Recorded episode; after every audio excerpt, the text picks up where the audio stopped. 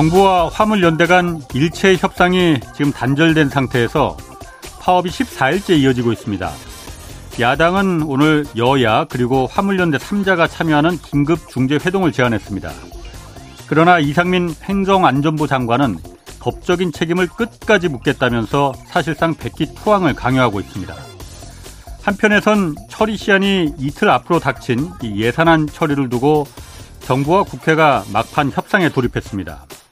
쟁점 가운데 하나가 순이익이 3천억 원 이상인 100여 개 대기업의 법인세를 25%에서 22%로 인하해 주자는 정부 아닙니다. 정부는 법인세 깎아주면 대기업들이 투자와 고용을 늘려서 결국은 이게 한국 경제에 도움이 되는 일종의 투자하다 이런 논리입니다. 그러나 국내 100대 기업이 사내에 쌓아두고 있는 현금성 자산은 천조 원을 넘어서 지금도 계속 늘어나고 있습니다. 또 정부가 요구하고 있는 종부세와 상속세 인하 등을 모두 합치면 감세 규모는 60조 원 가량 됩니다. 브라질 대통령으로 다시 돌아온 룰라가 이런 말을 한 적이 있습니다. 부자들을 돕는 것은 투자라고 하고 가난한 이들을 돕는 것은 왜 비용이라고만 말하는가 라고 말이죠. 네, 경제와 정의를 다잡는 홍반장 저는 KBS 기자 홍사원입니다. 홍사원의 경제쇼 출발하겠습니다. 유튜브 오늘도 함께 갑시다.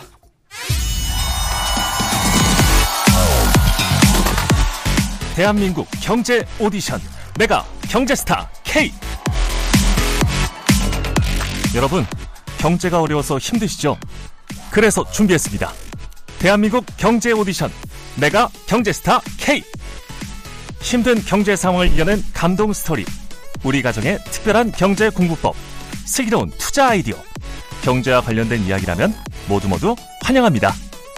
총 상금 6천만 원을 준비했습니다. 여러분의 많은 참여 기다립니다. 이 프로그램은 당신의 투자의 길을 춤추게 하는 새로운 투자 플랫폼 탱고픽에서 함께합니다. 네, 내가 경제스타 K 내일 모레 금요일까지 이제 사연 받고 있습니다. 사연은 홍사원의 경제쇼 홈페이지에 올려주시면 됩니다. 자, 시진핑 중국 수석 주석이 오늘 사우디아라비아 방문했습니다. 또 산유국들은 계속 감산하겠다 결정했고 러시아산 원유 가격 상한제도 엊그제부터 시행됐습니다. 에너지 시장 상황 불확실성이 불확실성이 커졌는데 이거 자세히 짚어보겠습니다. KBS 유튜브 박종훈의 경제한방 진행자입니다. 박종훈 KBS 기자 나오셨습니다. 안녕하세요. 네, 안녕하세요. 지난 며칠 전에도 나오셨을 때 반응이 아주 좋았습니다. 네. 박 기자 나오면 항상 반응이 좋아요. 고맙습니다. 네. 제 인기를 누르면 안 되는데 살짝 걱정은 되는데 아, 제가 어떻게 감히 네. 그말 진심 진정성이 약간 떨어지긴 어, 네. 하는데 어, 진정 진정성을 담았습니다. 네. 자 한번 웃자고 해본 얘기고 아, 지난 5일 그러니까 엊그제 러시아산 원유 이 가격 상한제가 결국 시행이 됐어요. 네. 일단 러시아산 원유 가격 상한제 이게 뭔지 한번 설명해 주시죠. 일단 홍사원 선배께 네. 이걸 좀 여쭤보고 싶은데 이렇게 석유 석유 매일매일 기사 나오는 거 보신 적이 있습니까 과거에? 옛날에 80년대 오일 쇼크 날 때 뭐 그때 그렇죠. 네. 왜냐하면 제가 경제부 기자 생활을 처음 한 게 1998년이거든요. 예. 그 뒤로 25년 동안 음. 이렇게 날이면 날마다 석유 석유 한건 음. 진짜 처음인 것 같습니다. 예. 그럼 과거에 언제 그랬냐? 이 1970년대 시작된 오일 쇼크 이제 한 예. 80년대까지도 고통 받았죠. 예. 근데 이 1970년대 오일 쇼크 이래로 예. 아마 가장 석유가 뜨겁게 달아오르면서 예. 관심에 초점이 된 것 같습니다. 예. 그래서 오늘은 정말 10년, 20년 동안 다가온 이 에너지 시장의 거대한 음. 충격 이것도 설명을 드릴 거고 그리고 지금 당장 눈앞에서 지금 벌어지고 있는 오늘의 이 유가들 그리고 예. 이게 1, 2년 정도 어떤 단기적으로 영향을 미칠지에 대해서 예. 이렇게 단기적으로 어. 설명을 드릴 건데요. 어허.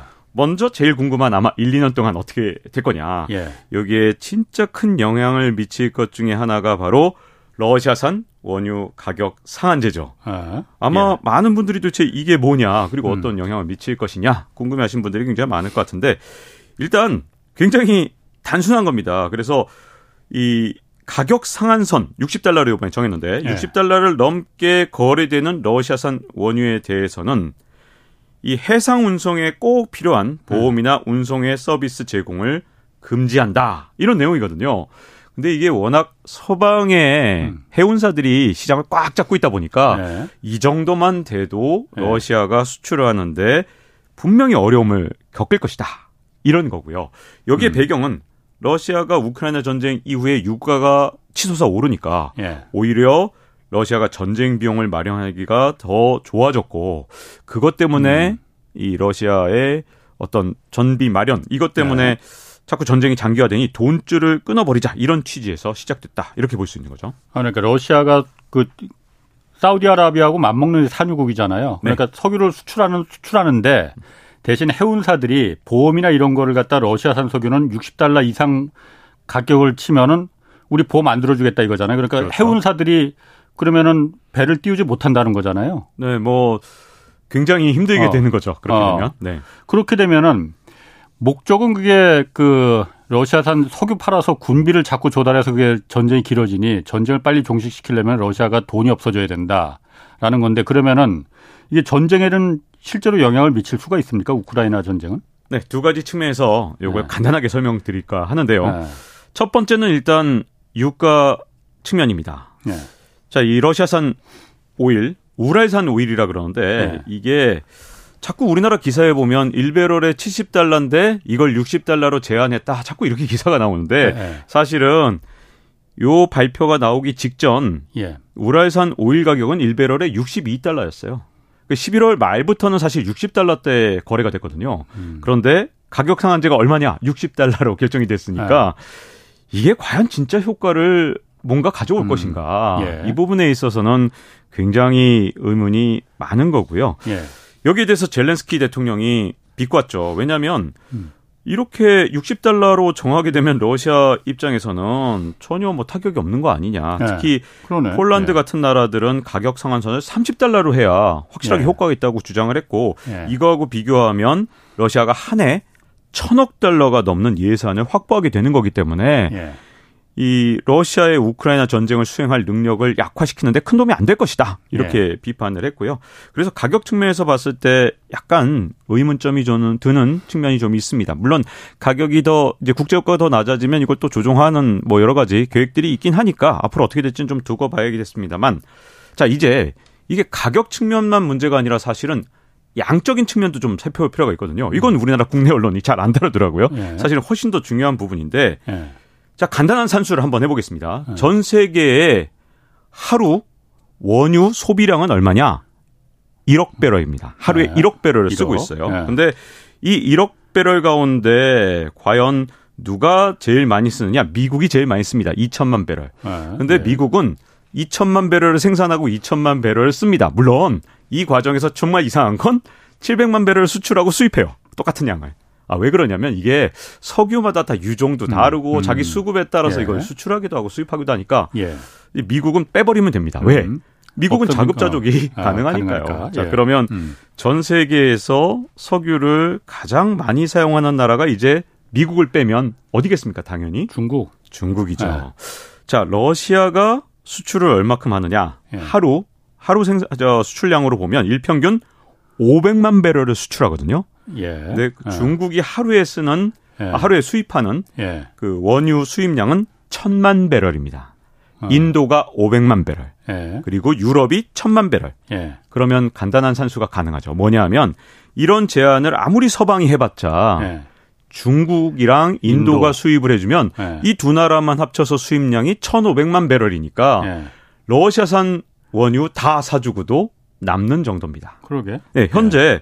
러시아산 원유의 절반은 지금 유럽으로 수출하고 있는데 네, 이걸 유럽 쪽에서는 안 사줄 거잖아요. 예. 그러니까 250만 배럴을 안 사주는데 이거 뭐 러시아 입장에서는 이게 겁이 안 나는 이유가 뭐까지 거 중국이나 인도가 250만 배럴 정도 못 사주겠냐. 예.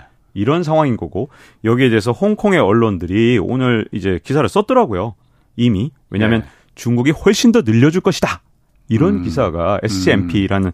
어, 중, 홍콩 언론이 썼는데 어, 이 어떤 생산량과 소비량을 잘 보면 과연 진짜 효과적인 그런 어떤 제재 방법이냐라는 측면에서는 조금 의문점이 드는 게 분명히 있습니다. 그러면은 아까 말씀하신 대로 러시아산 원유 가격이 지금 원래도 한 62, 배럴당 62달러 정도 되는데 하한선을 60달러로 정하면은 그 2달러만 그럼 2달러만 더 싸게 팔면 되는 거잖아요. 네, 지금 현재로서 그렇죠. 의미가 없는 거고 또 말씀하신 대로 중국하고 인도가 다른 데서 중국하고 인도는 이 가격 그 상한제 동참 안 했죠. 맞습니다. 그럼 여기서 얼마든지 수요가 있으니까 물론 여기가 언제까지 사줄지는 모르겠지만 어쨌든 당장 계속 사주고 있으니까 여기서 다 러시아 입장에서는 아쉬울 게 없는데 왜 그러면은 서방 세계는 가격 상한제 이걸 갖다가 무, 무슨 효과가 있을 거라고 기대하고 이걸 했을까라는 더군다나 그것도 한 폴란드가 말한 대로 한 30달러도 아니고 그럼 어떤 메시지라도 던져준 걸 테지만은 60달러 아무 의미가 없는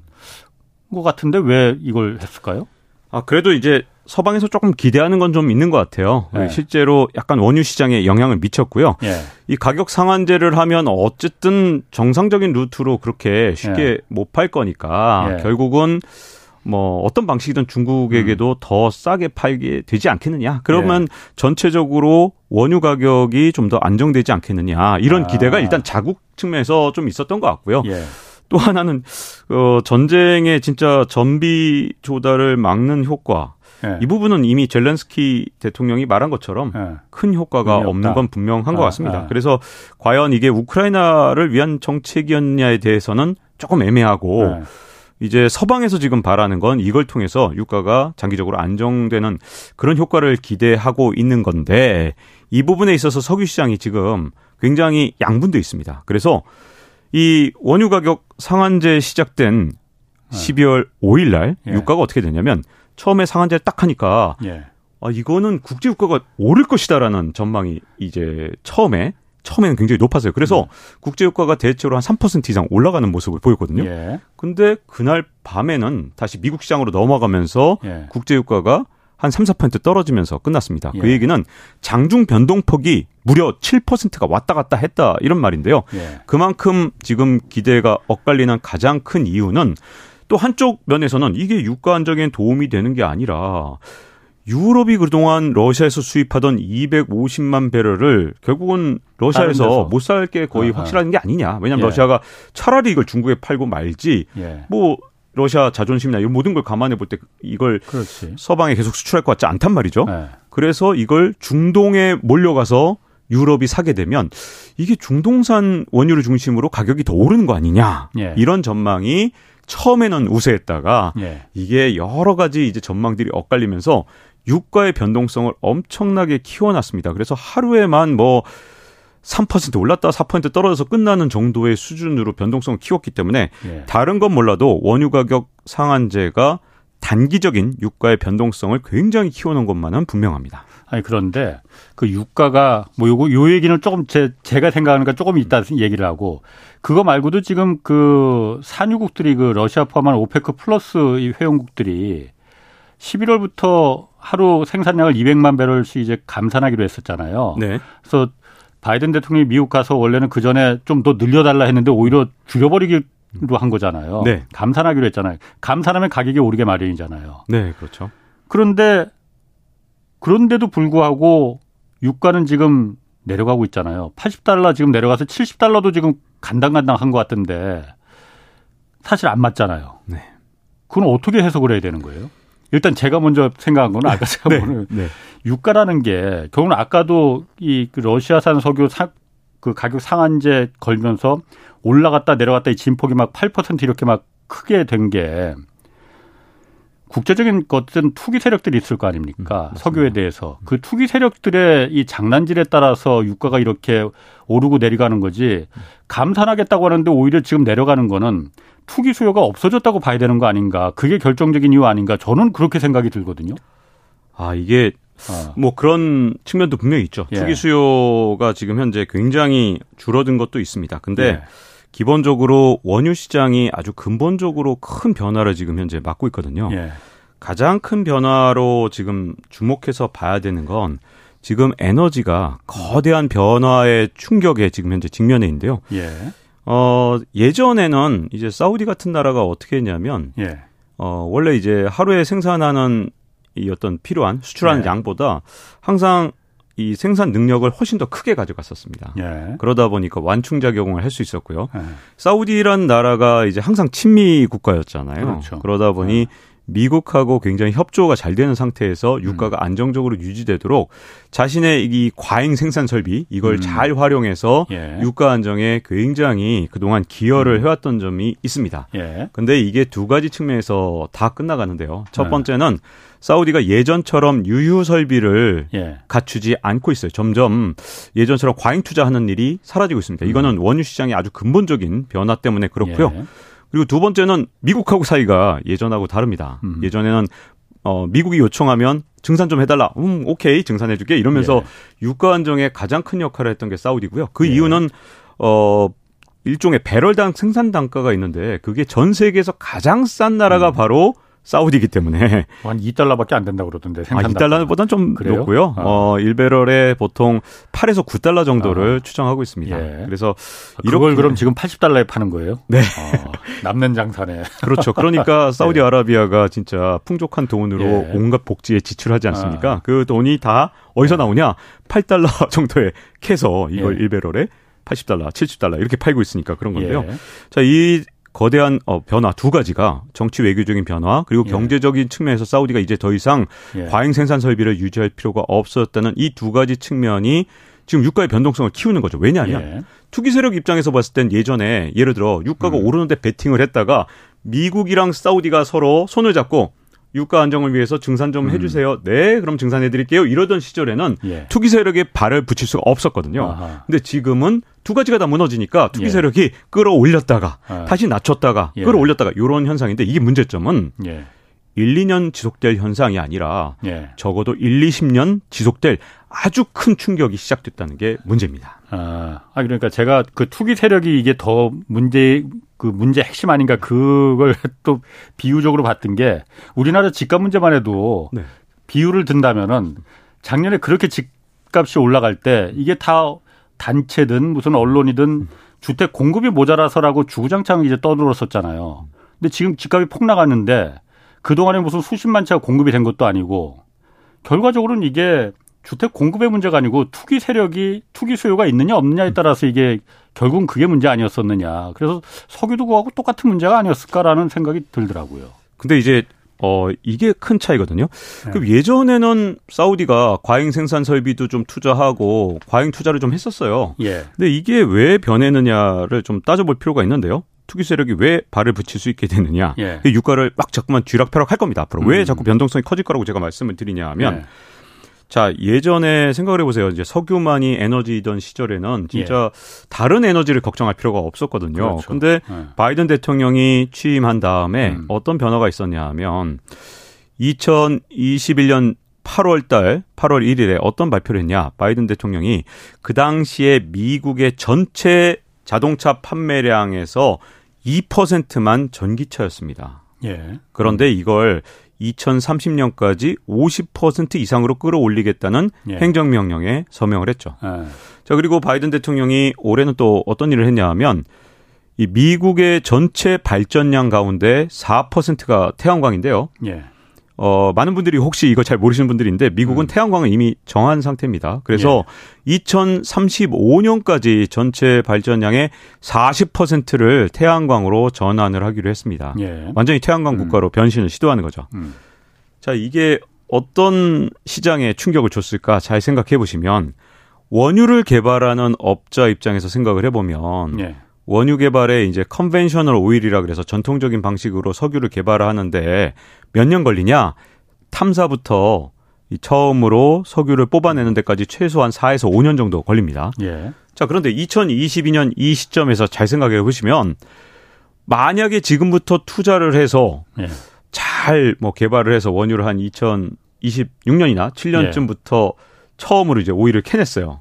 음. 그런데 2030년이 되면 어떻게 된다고요? 전기차로 절반 이상이 혹시 미국이 다 바뀌어 있고 예. 심지어 35년 되면 태양광으로 다 바뀌어 있어요. 아. 이런 에너지 구조가 다 바뀌어 있게 되면 자, 이 원유 개발업자 입장에서는 이걸 그냥 어, 원유를 처음 뽑아냈다고 되는 게 아니라 투자한 예. 돈을 회수하려면 1, 20년 이 원유를 계속 그렇죠. 뽑아내야 되잖아요. 예. 그 기간 동안 유가가 계속 높아야 이 장사를 계속 하는 건데 예. 이 투자 수익을 현재 뽑아낼 방법이 없는 겁니다. 그러다 예. 보니 예. 지금 수많은 산유국들이 어떤 행동을 하고 있냐. 미국의 아. 또이 저 원유 개발업자들도 마찬가지인데 지금 2021년부터 신규 유전 개발을 거의 중단에 음. 가까울 정도로 투자를 하지 않고 있습니다. 음.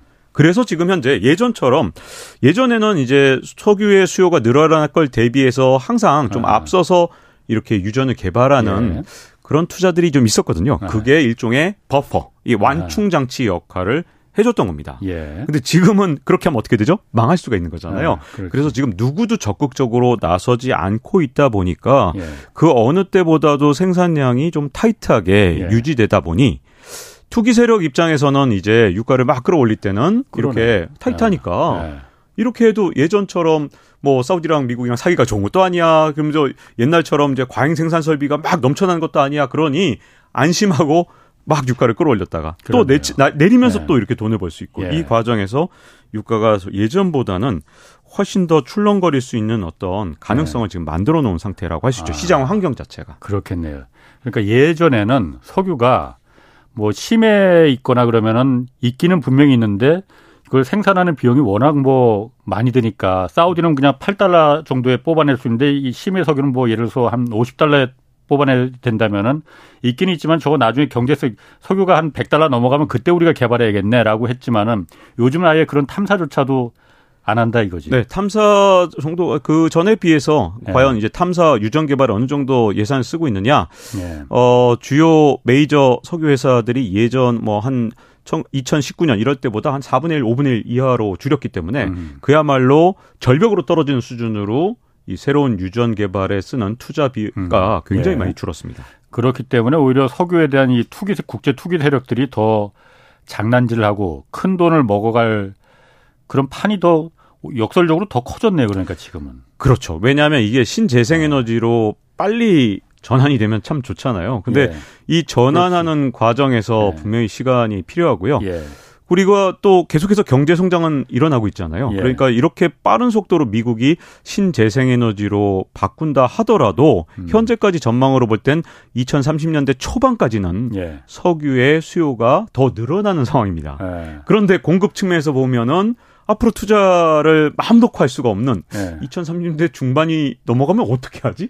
라는 의문점이 들다 보니 그렇죠. 지금 유전에서 최대한 가누고 길게 오랫동안 뽑아내서 비싸게 팔자라는 네. 산유국들의 목표가 생긴 거고요. 그게 사실은 어 11월부터 이게 200만 배럴을 감산한 거잖아요. 10월에 네. 결정했지만 이제 11월부터인데 네. 그 감산이 나왔을 때 이제 사우디의 태도가 그거거든요. 아니 그 미국에서 원유 증산 아무리 하라 그러지만 우리는 이게 경제 문제다. 아, 이게 지금 그렇죠. 친 러시아가 아니고 예. 우리가 지금 경제 문제다 이렇게 한 건 사실 저는 거짓말이 아닐 거라고 생각해요. 음. 왜냐하면 진짜 먹고 사는 문제인 게 왜 그러냐면 사우디 입장에서는 지금 생각해 보세요. 사우디가 지금 마음 편하게 지금 어 유가가 비싸다고 마음 편하냐? 그렇지 않아요. 사우디도 불안한 게 뭐냐면 2030년대부터는 어떡하지? 빈살만 왕세자 젊잖아요. 본인이 권력을 언제까지 잡느냐 굉장히 예. 오래 잡을 겁니다. 근데 예. 30년대 중반만 가도 이게 정말 엄청 불투명한데 그러면 그때까지 뭘 해야 되느냐? 최대한 갖고 있는 원유를 비싸게 팔아서 예. 사우디가 차세대에 먹고 살 만한 먹거리 산업을 만들지 못한다면 예. 사우디는 2030년대 중반 이후에 점점 더 가난한 나라가 될 거고 그리고 2040년대가 되면 정말 제가 봐도 음. 지금 속도로 신재생에너지로 전환한다면 더 이상 부국 부자 나라 사우디는 사라지거든요. 그러니 어떻게 보면 지금 마음이 급한 건 빈살만 왕세자고 예. 200만 배럴의 감사는 정치적인 이유보다는 예. 어떻게 보면 생존의 문제. 왜냐하면 아. 앞으로 남은 기간 동안 한 10여 년 남았다고 하는데 짧게 보면 10년밖에 안 남았을 그렇죠. 수도 있는데요. 요 기간 동안 최대한 가늘고 길게 비싸게 팔아먹어야 됩니다. 아, 그래야만이 다음을 기약할 수 있다. 네. 그래서 지, 사실 빈살만 그 사우디 왕세자가 지금 행보가 굉장히 넓잖아요. 지난번에 한국에도 왔다 갔고 네옴시티 그 개발하겠다라는 얘기도 있고 또 오늘 보면은 중국 시진핑 주석이 사우디를 지금 방문했자 아직 했는지 안 했는지는 발, 그 확인되지 않았지만 오늘 한다고 해요. 이것도 그러면은 다 그런 장기적인 포석 석유로 이제 먹고 살 수 있는 시대는 이제 거의 저물어 가고 있다 그러니까는 뭔가를 우리 사우디가 준비해야 된다. 이 포석이라고 봐야 되는 거죠. 미국과 그렇죠. 등을 지는 한이 있다 하더라도. 맞습니다. 왜냐하면 사우디아라비아의 생존의 문제거든요. 근데 네. 문제점은 사우디아라비아가 최근 들어서 미국에 대해서 좋지 않은 감정을 가질 수밖에 없는 수많은 사건들이 있었어요. 이게 네. 바이든 대통령 한 사람의 문제가 아닙니다. 어. 언제부터 시작됐느냐 이게 예. 역사를 잘 따져봐야 되는데 예. 정확하게 사우디아라비아가 미국에 대해서 불신이 싹트기 시작한 시점은 오바마 전 대통령 때부터거든요. 왜 그러냐? 음. 그때 바로 셰일 혁명이 일어나면서 아. 미국에서 자급자족이 가능한 상황 이런 예. 상황이 됐기 때문입니다. 아. 자 이제 미국의 어, 전체 석유 생산량 가운데 3분의 2가 예. 셰일 오일입니다. 그러니까 예. 셰일이 없었으면 미국이란 나라도 전체 자기가 사용하는 석유의 3분의 2는 예. 중동에서 아마 수입을 했었어야 될 거예요. 중동이든 예. 뭐 여러 산유국에서. 근데 셰일이 딱 나오기 시작한 다음부터는 자급자족 충분히 가능하거든요. 어. 그냥 샀다 팔았다는 건 유종 때문에 그러는 거지. 원유의 종류 때문에 그러는 예. 거지. 이거 뭐 굳이 다른 나라한테 손 벌릴 필요가 없어요. 자, 그렇게 되니까 원래 미국이란 나라가 이 패권을 유지하는데 이 에너지가 진짜 중요하잖아요. 예. 어떤 나라가 패권을 유지하려면 이 달러 패권 이것도 중요하지만 통화 패권도 중요하지만 또 하나가 에너지 패권이 진짜 중요한데요. 예. 근데 에너지 패권을 유지하기 위해서 중동 지역에 역대 미국 대통령은 진짜 엄청난 공을 들여왔습니다. 예. 그러니까 이게 뭐냐면 돈을 들여왔다는 거예요. 예. 예전에는 엄청난 돈을 중동 평화를 유지하거나 또는 중동의 질서에 음. 영향을 미치는데 사용하더라도 이게 충분히 가성비가 되는 음. 돈 남는 장사였어요. 왜냐하면 그 대가로 달러 패권이 더욱더 공고해지고 그걸 통해서 에너지 패권을 장악하고 예. 전 세계 물류 패권까지 장악하니 음. 미국 입장에서는 뭐 거기에다가 음. 뭐 항공만 보내도 되고 충분히 가성비 있는 이런 예. 어떤 일종의 아 투자였는데 아. 셰일이 생기고 나니까 갑자기 생각이 달라진 거죠. 아니, 가면서 내가 자급, 자급자족이 가능하네. 예. 그러면서 오바마 대통령이 생각할 때 아마도 일종의 계산기를 두드려 보니 어. 이거 드리는 돈에 비해서 우리가 얻는 게 없는 게 아닌가? 이런 생각을 좀 했던 것 같습니다. 그러지 음. 않아도 음. 이상한 어, 태도가 나타나기 시작한 게 당장 뭐였냐면 네. 오바마 대통령 때부터 점점 이 중동 지역에서 미국의 영향력을 조금만 축소하는 쪽으로 정책을 집행하기 시작합니다. 음. 근데 이제 미국의 이제 중동에서 손을 떼려니까 이제 가장 골치 아픈 문제가 이란 문제였거든요. 예. 그래서 이란의 핵 합의를 복원하고 네. 이 과정에서 사우디가 얼마나 화가 난지를 보여주는 게 어, 오바마 전 대통령이 사우디에 방문했는데 네. 국영 TV가 이 촬영을 안 했어요. 아니, 생중계를 안 했어요. 처음이에요. 사우디하고 이란 네. 사이가 매우 안 네. 좋으니까 말 그대로 앙숙이지. 오바마 패싱을 했습니다. 그 아, 그 당시에. 예. 너무 열받으니까. 아. 왜? 이란의 핵 합의를 복원하는 건 사우디 입장에서는 최고의 앙숙한테 예. 석유를 마음껏 국제 무대로 팔 수 있는 일종의 힘을 주는 거고 그러자도 인구가 이란이 훨씬 많은데 석유까지 팔 수 있어서 만약에 무기까지 마련하면 중동 질서에서 이란이 더 유리해지는 거 아닌가라는 네. 공포감을 충분히 줄만했죠. 예. 자 이게 어, 오바마 대통령에 대해서 일단 첫 번째 실망을 한 건데 네. 트럼프 전 대통령이 취임을 하니까 처음엔 사우디가 엄청난 기대를 했습니다. 그래서 네. 국빈 온다 그러면서 예전하고 다르게 진짜 어, 오바마 패칭 때랑은 다르게 네. 엄청난 환대를 해줬습니다. 네. 그런데 문제점은 뭐냐면 트럼프 대통령도 똑같은 거예요. 계산을 해보니까 이게 중동에다가 계속 이렇게 투자할 필요가 있느냐. 아마도 이런 생각을 했던 것 같고 예. 그래서 뭐 시리아에서 철군을 한다든가 이걸 갑자기 철군하고 또 그 뒤로도 아프간 철군도 사실은 그러니까. 트럼프 전 대통령이 처음 발표한 거죠. 예. 자, 이런 과정에서 중동 지역에서는 어 미국을 믿을 수 있는가? 예. 어 이거 계산해보고 자기 손익이 안 맞으면 그냥 떠나버리네. 못 믿겠네? 라는 네. 게 중동의 어떤 정서로 남기 시작한 거죠. 아프간 철군이 결정적으로 그걸 확신을 준 것 같아요. 네. 중동 국가들한테. 맞습니다. 바이든 대통령이 이걸 진짜 실행에 옮겼죠. 예. 아니, 뭐 이걸 그렇게 갑자기 전격적으로 할 필요가 있었나? 이거 부분에 대해서 굉장히 비판이 많았잖아요. 예. 아프간 철군까지 해버리니 예. 이제는 이게 그냥 아프간 철군 이게 하나가 문제가 아니라 어, 이게 수지 타산이 안 맞으면 언제든 동맹도 버리는 거 아닌가? 특히 음. 시리아 철군 같은 경우도 쿠르드족 이 사실은 그렇지. 미국하고 예. 혈맹이었단 말이죠. 예. 미국만 믿고 싸웠는데 어, 버리니까 이 중동 입장에서는 예. 과연 미국을 믿을 수 있느냐 예. 이런 문제가 생겼죠. 근데 예. 거기다가 바이든 대통령이 미웠던 가장 큰 원인은 물론 바이든 대통령이 취임하자마자 빈살만 왕세자를 국제적 왕따를 만들겠다 이렇게 말로 한 것도 있지만 또 하나는 바이든 대통령이 전기차로 전환하고 태양광으로 음. 전환하고 하는 계획을 정말 아주 급진적으로 발표를 했단 말이죠. 예. 그 얘기는 다시 말하면 사우디 2030년대 이후에는 먹고 살 수 있는 수단 이걸 네. 뺏겠다고 하는 거랑 사우디 입장에서는 마찬가지인 거잖아요. 예. 그러다 보니까 사우디 입장에서는 이 바이든 대통령이 제발 좀 11월에 좀 증산 좀 하라니까 막 이렇게 음. 압력을 넣어도 오히려 200만 원 배럴을 감산을 했던 거고요. 또 하나는 이제 사우디 입장에서 네. 예전에는 미국도 셰일 오일, 셰일 가스가 나오기 전에는 사우디의 큰 고객이었죠. 예. 왜냐하면 미국도 사우디에서 원유를 사갔으니까. 예. 근데 셰일가스, 셰일 오일이 개발된 다음엔 자국의 이, 어, 이 석유나 음. 천연가스를 꼭 필요하진 않거든요. 안 사도 음. 그만이에요. 근데 문제점은 그러다 보니까 이제는 미국이 이제 큰 고객이 아닌 거죠. 예. 근데 시진핑 주석이 왜 자기들한테는 중요한 존재냐? 지금 중국 같은 경우에 전 세계에서 가장 큰 원유 수입국입니다. 하루로 음. 보면 일일 평균 천만 배럴을 중국은 수입을 합니다. 예. 정말 다른 나라와 타의 추종을 불허할 만큼 어마어마한 음. 석유를 사주고 있죠.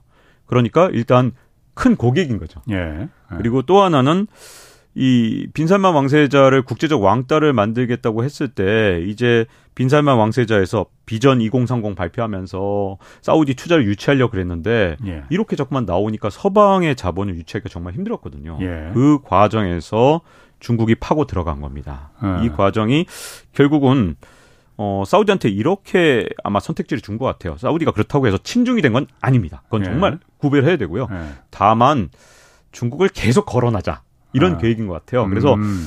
어, 우리가 미국만 있는 줄 알아? 음. 만약에 수틀리면 예. 우리가 뭐 중국하고 친하게 지낼 수도 있는 거야. 이런 경고의 메시지를 자꾸만 예. 주는데 그걸 자꾸 미국 언론에다 흘려요. 예. 특히 월스트리트 저널에다 흘립니다. 그래서 예. 살짝 살짝 흘려서 뭐 중국하고 저 친하게 지내려고 한다라는 음. 식의 그걸 공식적으로 말하는 게 아니라 미국 언론에다 흘림으로써 일종의 어 이 외교를 묘하게 하고 있는 모습 빈사마 왕세자가 자신의 가치를 굉장히 높이면서 아직은 여전히 친미 국가로 남아 있긴 하지만 중국이란 음. 카드를 쓸 수 있다는 걸 음. 계속 과시하는 그런 상황이 현재 중동에서 빚어지고 있는 거죠. 그러니까 실리를 충분히 취하겠다. 양쪽을 다 뭐 좀 좋지 않은 말로 하면 줄타기 하면서 실리를 최대로 취하겠다는 얘기잖아요. 네.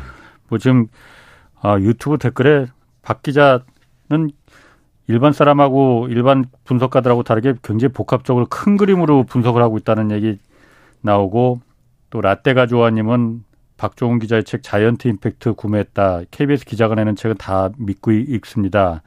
인기가 어마어마합니다. 아, 이거 살짝 쫄립니다, 제가. 고맙습니다. 네. 자, 그러면은 사우디 입장에서는 그런 실리를 위해서 미국과의 관계를 뭐 깨트릴 생각은 없, 당연히 없겠지만은 아, 네. 중국하고도 우리 친하게 지낼 수 있어. 그러니까 미국이 너무 우리를 우리 밥그릇을 뺏어가지 마 쉽게 네. 이거잖아요. 맞습니다. 그러면 시, 사우디에 실리는 이해가 가겠는데 그럼 중국은 오늘 시진핑이 이제 중, 사우디를 방문하잖아요. 중국은 사우디와를 통해서 사우디하고 이렇게 가깝게 되는 걸 통해서 어, 어떤 걸 얻을 수가 있을까요? 어떤 득을? 사우디하고 친해지면요. 네. 세 가지 패권에 다 영향을 미칠 수 있게 됩니다. 제가 네.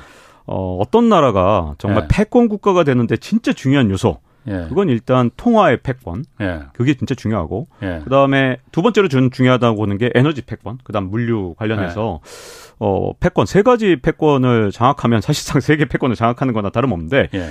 사우디가 왜 이런 중요한 역할을 할 수밖에 없냐 하면 예. 원래 예전에 달러. 우리가 달러를 왜 이렇게 믿게 된 거죠? 달러라는 건 정말 경제 위기가 오면 다들 달러 살려고 난리 치잖아요.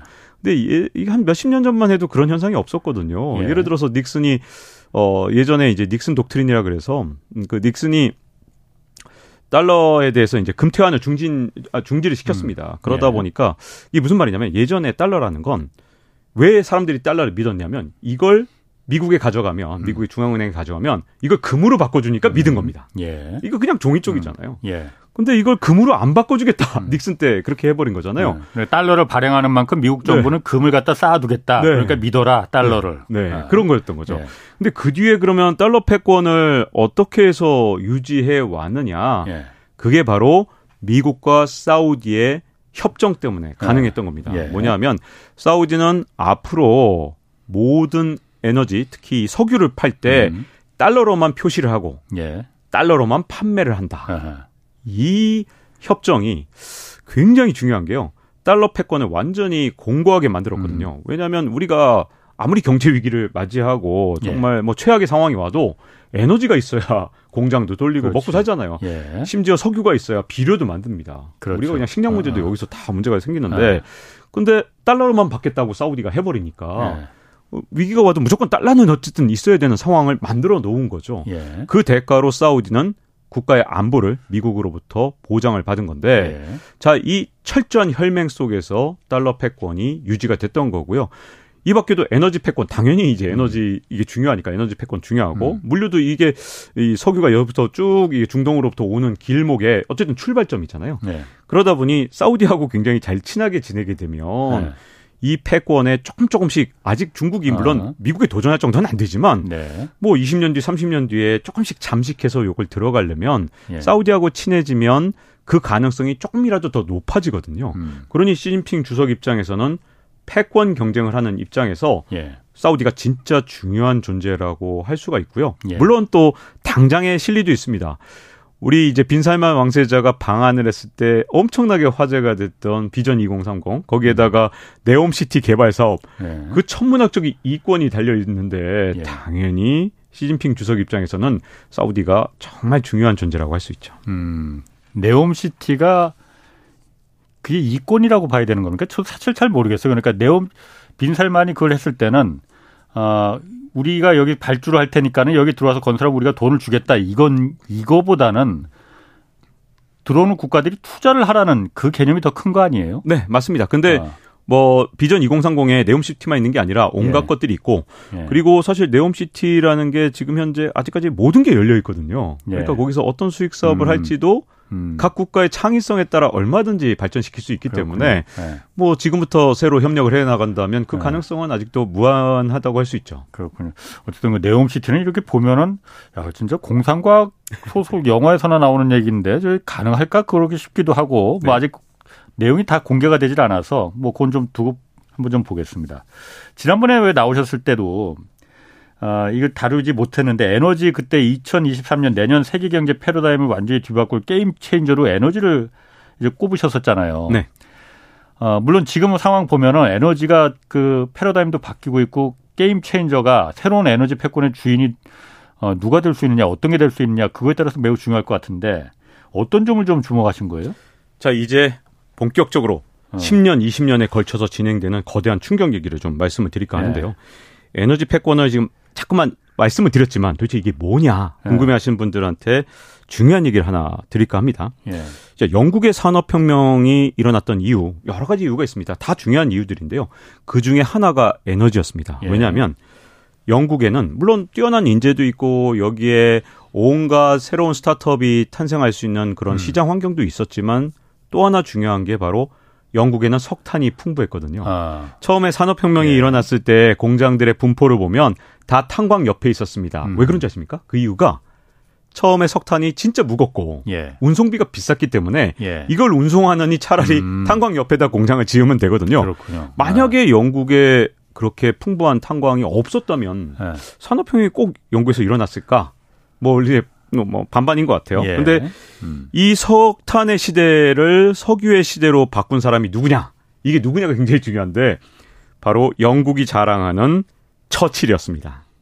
아, 처칠이? 네, 이분이 아. 석유 시대를 사실 가속화 시켰어요. 물론 예. 언젠간 석유로 바뀌었겠지만 예. 사람이 어, 특징이 뭐냐면 한 번 익숙해지면 예. 요거 잘 못 바꿉니다.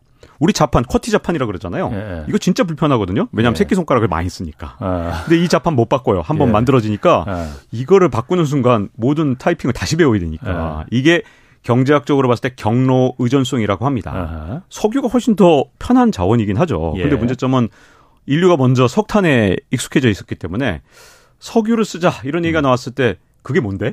이런 음. 분위기였어요. 예. 근데 1911년 그 당시에는 영국의 해군 장관이 됐던 처칠이 예. 엄청난 용단을 내립니다. 영국의 주력 함대를 석탄에서 석유로 바꾸는 용단을 내렸어요. 음, 함대 네. 주력 그 네. 에너지를 네, 네 에너지를. 어, 어. 자 처음에 반대가 엄청 심했습니다. 지금 어. 생각하면 너무 당연한 거 아니에요? 어. 석탄을 어떻게 그렇지. 석탄을 떼면서 이거 네. 주력 함대를 저 운영한다니 예. 말이 안 되는데 영국에서 난리가 났습니다. 제정신이냐 석유가 뭐냐 이런 식의 음. 분위기였어요. 예.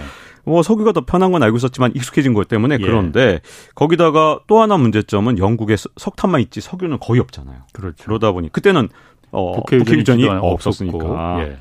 자, 그래서 다들 반대했지만 이 석유로 전환을 했고 예. 그 다음에 1914년에 뭐가 일어났죠? 세계 제1차 네. 대전이 일어났습니다. 예. 그런데 여기서 엄청난 차이가 났습니다. 독일은 여전히 석탄을 쓰고 있었고 음. 영국은 가볍고 기동력이 높은 석유로 전환을 한 상태였기 때문에 예. 여기서 제해권을 확 가져갑니다. 아. 그래서 처칠의 이 석유 전환은 진짜 칭송받는 일이에요. 야 대단하다. 어. 이 처칠이 이걸 석유로 바꾸지 않았다면 예. 전쟁에서 이기는데 훨씬 더 힘들었거나 어. 어, 전황이 많이 달라졌을 것이다라는 평가를 받죠. 그래서 정말 대단한 사람이긴 맞지만 예. 이게 미국이란 나라의 새로운 패권 국가의 등장을 가속화시키는 역할을 하거든요. 어. 왜 그러냐? 자, 영국에는 석유가 없는데 예. 그 당시 세계 최대의 산유국은 여전히 또 미국이었습니다. 그때도 예. 잠깐 셰일 없었을 때 미국이 몰락하지만 그때는 전 세계 석유 시장의 절반 이상을 미국이 갖고 있었고요. 예. 중동 개발은 굉장히 늦었습니다. 예. 페르시아만에서만 조금 개발이 됐었고요. 그 외에 뭐 사우디나 이런 데는 아직 음. 멀었었던 시대였거든요. 뭐 영화도 있었죠. 미국 자이언트 뭐에서 뭐 네. 영화도 있고 네, 유전 네, 네. 개발하는 뭐 맞습니다. 네. 아, 예. 그렇죠. 그리고 또 유명한 록펠러 아, 스탠다드 록, 오일. 그렇지. 네. 예, 예. 그저 미국이 굉장히 정말 잘한 게 독점 기업이었던 스탠다드 오일을 1911년에 이걸 34개 음. 쪽으로 내버리거든요. 예. 반독점법 음. 이런 건 진짜 미국이 그러니까. 정말 잘합니다. 시장 원리라는 지금, 게 지금 보면 공산 당 상황인데 네. 그 기업들을 정말 쪼개놨기 때문에 예. 갑자기 효율성이 확 높아지면서 예. 석유 강국으로 여기서 어 굉장히 발돋움합니다. 예. 그 과정에서 에너지 패권이 미국으로 넘어가니까 어. 이게 여러 가지 이유에서 뭐 그 뒤로 다양한 이유들이 있었지만 예. 에너지가 미국으로 넘어간 건 가장 중요한 게 석유 패권으로 석탄에서 예. 석유로 바뀐 게 굉장히 큰 역할을 했거든요. 예. 자 그러면 왜 이 말씀을 제가 길게 설명을 드렸느냐? 예. 지금 또 다시 에너지 패권이 바뀌는 시대가 음. 왔습니다. 그러네요. 지금까지 아. 썼던 석유의 시대는 이제 어떤 방식으로든 끝내야 합니다. 끝내지 아. 않으면 저 우리가 사는 제, 제 노후에도 힘들 것 같아요. 예전에는 아, 우리 자녀 세대가 참 힘들 거야. 이런 음. 얘기는 이제 끝났죠. 예. 이상규가 벌써 시작됐기 때문에 예. 우리 노후 자체도 위협받는 시대가 와서 예. 이제는 무슨 일 있어도 신재생에너지로 전환을 해야 되는 상황이 온 거죠. 예. 자, 이 과정에서 만약에 어, 조금이라도 에너지 패권 전환에서 늦어지면 어떻게 될까요? 여러 물론 이제 패권을 구성하는 건 여러 개가 있지만 그 중에 하나라도 미국 입장에서 잃고 싶지 않은 거거든요. 그렇기 음. 때문에 이 중요한 변환의 시점, 예. 이 시점은 미국의 패권에게도 정말 중요한 것이고 중국과 예. 싸움에서 예. 또 투자의 관점 아마 투자 요즘에 관심도 많겠지만 네. 저는 이 에너지 전환 과정에서 어마어마한 투자의 기회 그리고 투자의 위험성들이 발생할 거라고 봅니다. 음. 그러면 아까 미국과 사우디가 관계가 소원해지고 그런 부분 중에 하나가 미국이 쉐일 오일을 이제 그 오바마 때 집중적으로 개발하면서 그게 사우디의 밥그릇을 이제 뺏어버리면서 약간 사우디가 니들 자꾸 그럴래? 뭐 이런 거 있잖아요. 그러니까 쉽게 말하면은. 네. 그러면 지금 미국의 쉐일은 그때 쉐일 혁명이라고까지 했었는데 지금 아, 말씀하신 대로 에너지 패권이 이제 그 패러다임이 바뀌는 시점이라면은 미국의 쉐일 혁명도 막을 내리고 있다고 봐야 되는 거예요. 거기 많은 또 미국의 경제관 주체들도 이행관계가 얽혀 있을 텐데. 맞습니다. 이 쉐일이 도대체 어디 간 거야? 예. 쉐일 혁명이었는데 이게 갑자기 예전만큼 역할을 못하네 하고 궁금해하시는 분들이 정말 많을 것 같은데요. 예. 사실 셰일 개발 업자들도 굉장히 비슷한 상황이거든요. 셰일 업자들의 fracking 업자, 파쇄 업자, 우리말로 예, 예. 치면 파쇄 업자라고 부르는데 예. 이 파쇄 과정을 통해서 두꺼운 암반층을 뚫고 들어가서 여기서 어 셰일가스나 셰일 오일을 캐낸다는 게 진짜 위험천만한 일이거든요. 음. 투자를 실패할 가능성이 너무 큰 겁니다. 네. 그런데 바이든 대통령이 취임하자마자 어떤 정책을 내놨냐면 국유지에선 셰일가스, 음. 셰일 오일 개발하지 마. 석 달 동안. 음. 이렇게 정책을 발표했는데 어, 그 예. 정책 자체는 저도 찬성을 합니다. 이대로 네. 가면 셰일가스나 셰일 오일 개발하는 과정에서 메탄도 너무 많이 나오고요. 이상 기후를 훨씬 더 앞당기는 그런 네. 악영향이 있거든요. 예. 근데 문제점은 이게 월가에 굉장히 강력한 위험 신호로 자리가 잡은 겁니다. 왜냐하면 야 이제 신재생 에너지로 가는 건 이제 기정사실이고 예. 저렇게 바이든 대통령이 예상치 못한 이상한 규제를 내놓네. 예. 그러면 셰일가스 개발하는 그 파쇄 업자들한테 돈을 빌려줄 때 아니 그러지 않아도 저 두꺼운 안반 밑에서 캐낼지 못 캐낼지 모르는데 쟤들이 실패할 확률이 더 높아졌네. 그 이제는 예. 정책 리스크까지 나온 거잖아요. 예. 그래서 돈을 잘 안 빌려주는 상황이 된 겁니다. 자 원래 우리가 1950년대부터 한 90년대까지 진짜 많이 들었던 게 뭐냐면 오일 피크론. 예. 이제 석유는 곧 고갈된다. 그렇지. 이런 얘기였는데 고갈되긴 커녕 계속 그러니까. 나오는데 이게 무슨 헛소리야 이렇게 된 거죠. 저 국민학교 때 다닐 때만 네. 30년이면 끝난다 했는데 지금도 30년이면 끝나. 네, 그러니까요. 이게 왜 완전히 헛소리가 됐느냐 하면 네. 사실은 하나의 유전에서는 당연히 오일 피크가 일어나지만 네.